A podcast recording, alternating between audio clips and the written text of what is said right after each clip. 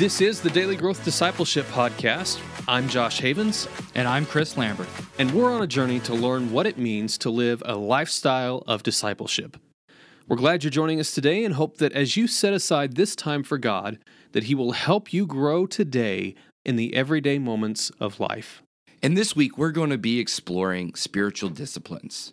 And we found an expert in this area, Adele Calhoun, to talk to. Today, we're going to be talking about what makes a spiritual discipline a spiritual discipline. But first, a little background on Adele. Adele has an MA from Gordon Conwell Theological Seminary and has worked in Christian ministry for over 40 years. She and her husband Doug currently work at High Rock Church in Arlington, Massachusetts.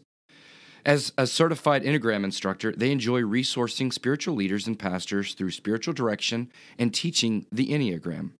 Adele is the author of Spiritual Disciplines Handbook, Invitations from God, and the co author of True You and Women and Identity. She's also the co author of Spiritual Rhythms and the Enneagram, a handbook for harmony and transformation, which is due out this spring. Previously, Adele and her husband co pastored Redeemer Community Church in Needham, Massachusetts, and she was formerly pastor of spiritual formation at Christ Church in Oak Brook, Illinois. A retreat speaker and trained spiritual director, she has taught courses at Wheaton College and Northern Seminary. In the early 1970s, she helped pioneer student work with the International Fellowship of Evangelical Students in Southeast Asia and in the Middle East. She has also worked with the InterVarsity Christian Fellowship in New England and Canada, and with the International Fellowship of Evangelical Students in the West Indies and South Africa. So Adele has a lot to say on how to grow using the spiritual disciplines. So, in today's chapter, we get to talk to Adele about what makes a spiritual discipline a spiritual discipline. Because in today's world, there's so many practices and, and habits that we can incorporate into our daily life that do genuinely better us. But do those count as spiritual disciplines? And so I wanted to ask her, what makes a spiritual discipline such? And her answer really surprised me because it cut through a lot of just the self help things we often hear and cut right to the heart of Jesus. So you're really going to want to pay attention to what that is. Adele, welcome to the podcast. Thank you. Glad to be with you. I thought a good way of starting out this interview would just be to ask you what led you to want to write a book on the spiritual disciplines. And and really what you've got here is is like what the title says is it's a it's a handbook for the spiritual disciplines and you go into a good amount of detail and cover a large number of spiritual disciplines. So what led you to write something like this? So I was on the pastoral staff of a church in Chicago and part of my job description was to provide the congregation and the leadership with practices, relationships, and experiences that would grow their spiritual life. So I didn't start out to write a book. I started out to give the elders one page or two pages on fasting as we went into Lent, or to give them um, one or two pages on centering prayer as we entered a season of prayer for church. So I simply supplied what I felt like people would read and would be practical and easy to engage because I felt like people aren't going to read a book about fasting unless they're really unique. and I need to, to capture people who aren't readers and I need to capture activists and doers and so it needs to just cut to the chase.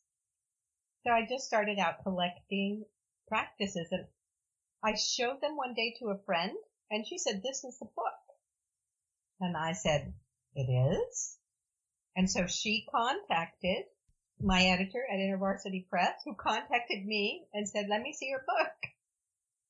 So that's how it all began. I never intended to write the book. And then I got on a roll. She said, how many practices do you think you'll do? And I said, well, maybe I'll do, you know, 20 or 30. And then the more I got into the book, the more I thought there are so many ways for people to connect with God. And I want them to feel like they can follow their desires and their longings into a practice that actually meets them where they are. So I, I didn't want to limit it. So it just kept growing and growing. And in 2015, there was a new addition than the one you have that has 13 more practices added to it. So now I've got to go out and get the new one. Were there so that's interesting. Um, you know, it does seem to be a growing number of practices that we can always add. What was some of the decisions? What um, coming to how you included a discipline or not?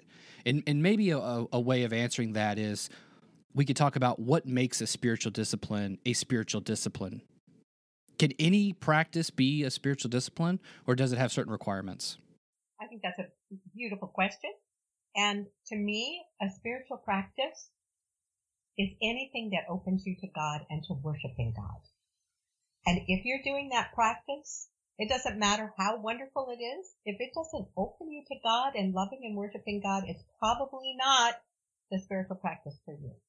That's a, that's a great answer. I, I I completely agree with that because we have it, it, seems in our world today a myriad of options, a, a myriad of, of secular and Christian uh, recommendations for ways to structure and order our life, and and sometimes I think they can be wise, they can be really good advice, um, but it's really hard to figure out for the Christian life if one's interested in growing in Christ what's the best way of, of doing that? What what are the essential practices? Even though it might be wise it might not be essential to our life in christ. And so um, there is some wrestling with that. So I, I, like that definition. I think that makes it very clear as to what our focus should be on um, w- which is worship.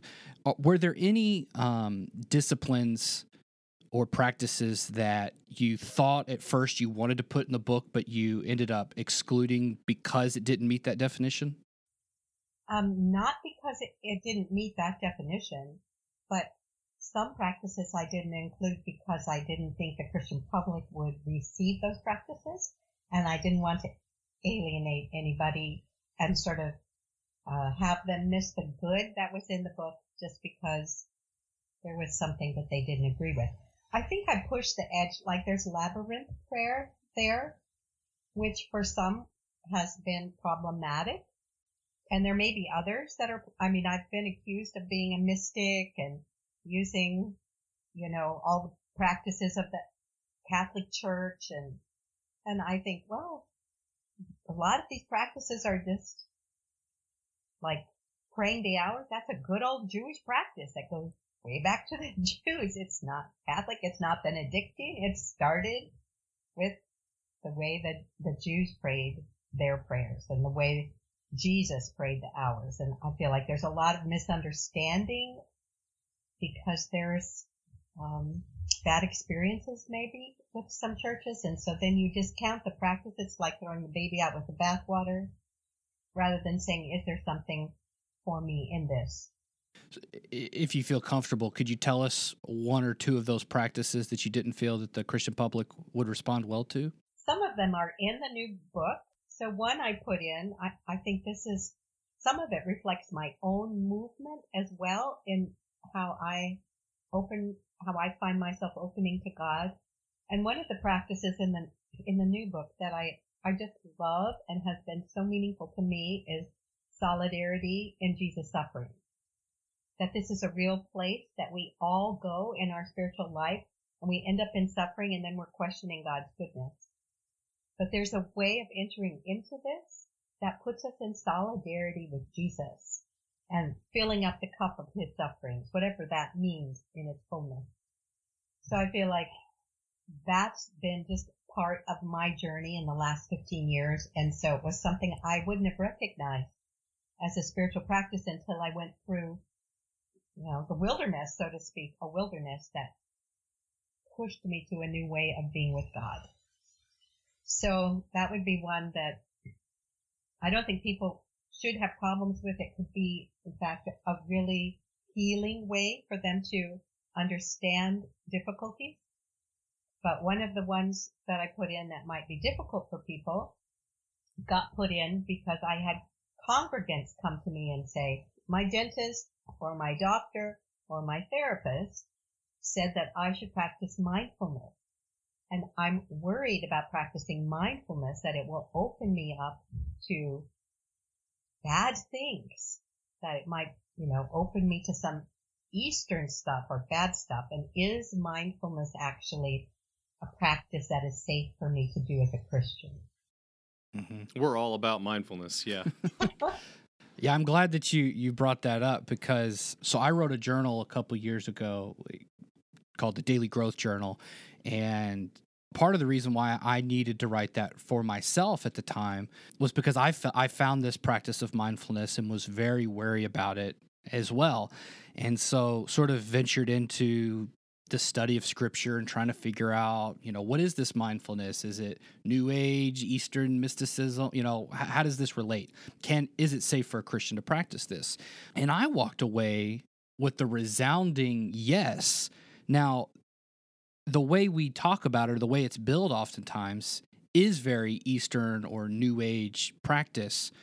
But I don't know how you can hear the words of Jesus saying, Don't worry about tomorrow, for today has its own troubles, and walk away from saying, like, that's a that's a mindfulness practice. It's about being present in the moment. that's right. That's right. And so I, I, like to like if somebody does have the problem with the word mindfulness, I like to just say pay attention. Mm-hmm. That's right. Notice. Notice. Yeah.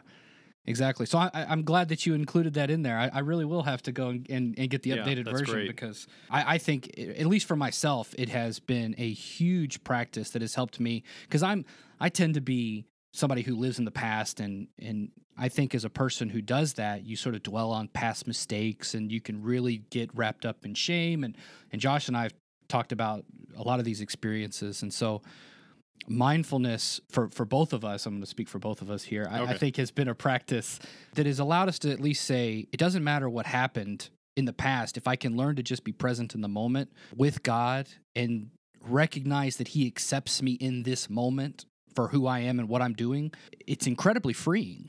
It is and it's the only place we can meet god this moment. We don't meet god in the past and we don't meet god in the future. We meet god now you know that seems obvious but that's a very profound point. You're right. But we get we get stuck in yeah one day or i remember the good days of egypt almost right? So. Or we get stuck in our we bring the all the fears of the future into now. And then we can't even be present to the way god is here because we are so present to our fear or our worry or our anxiety yeah, that's where I tend to go. I'm an introvert, and I tend to to allow my internal world to just kind of take over every once in a while. And it typically just goes into the future and dwells there about possibilities that could happen and things that could go wrong. And I forget where I'm at. Yep, catastrophic thinking. We're really good at it. So today, as you go on your way, remember what makes a spiritual discipline is anything that opens you up to the presence of Jesus and brings worship to Him. And I think the best place to leave this is where the conversation ended with avoiding this catastrophic thinking and learning to be mindful with the Lord. Because if we're not present with Him, we can't walk with Him because Jesus can only walk with us in the present moment. That's the only moment that we get to experience. So, a spiritual discipline I would challenge you to begin practicing today, if you're not already, is mindfulness. And if that word scares you a little bit, that's okay. I would challenge you to change it to simply pay attention. Pay attention to what Christ is doing in your life. And by paying attention to Him and focusing on Him, you will open yourself up to Him in a lifestyle of worship. And that is walking out a spiritual discipline. Thanks for listening to the Daily Growth Discipleship Podcast. If you want to stay up to date with everything that's happening at Daily Growth, go to dailygrowthdiscipleship.com and subscribe for free. Or subscribe on Apple Podcasts, Google Podcasts, and Spotify.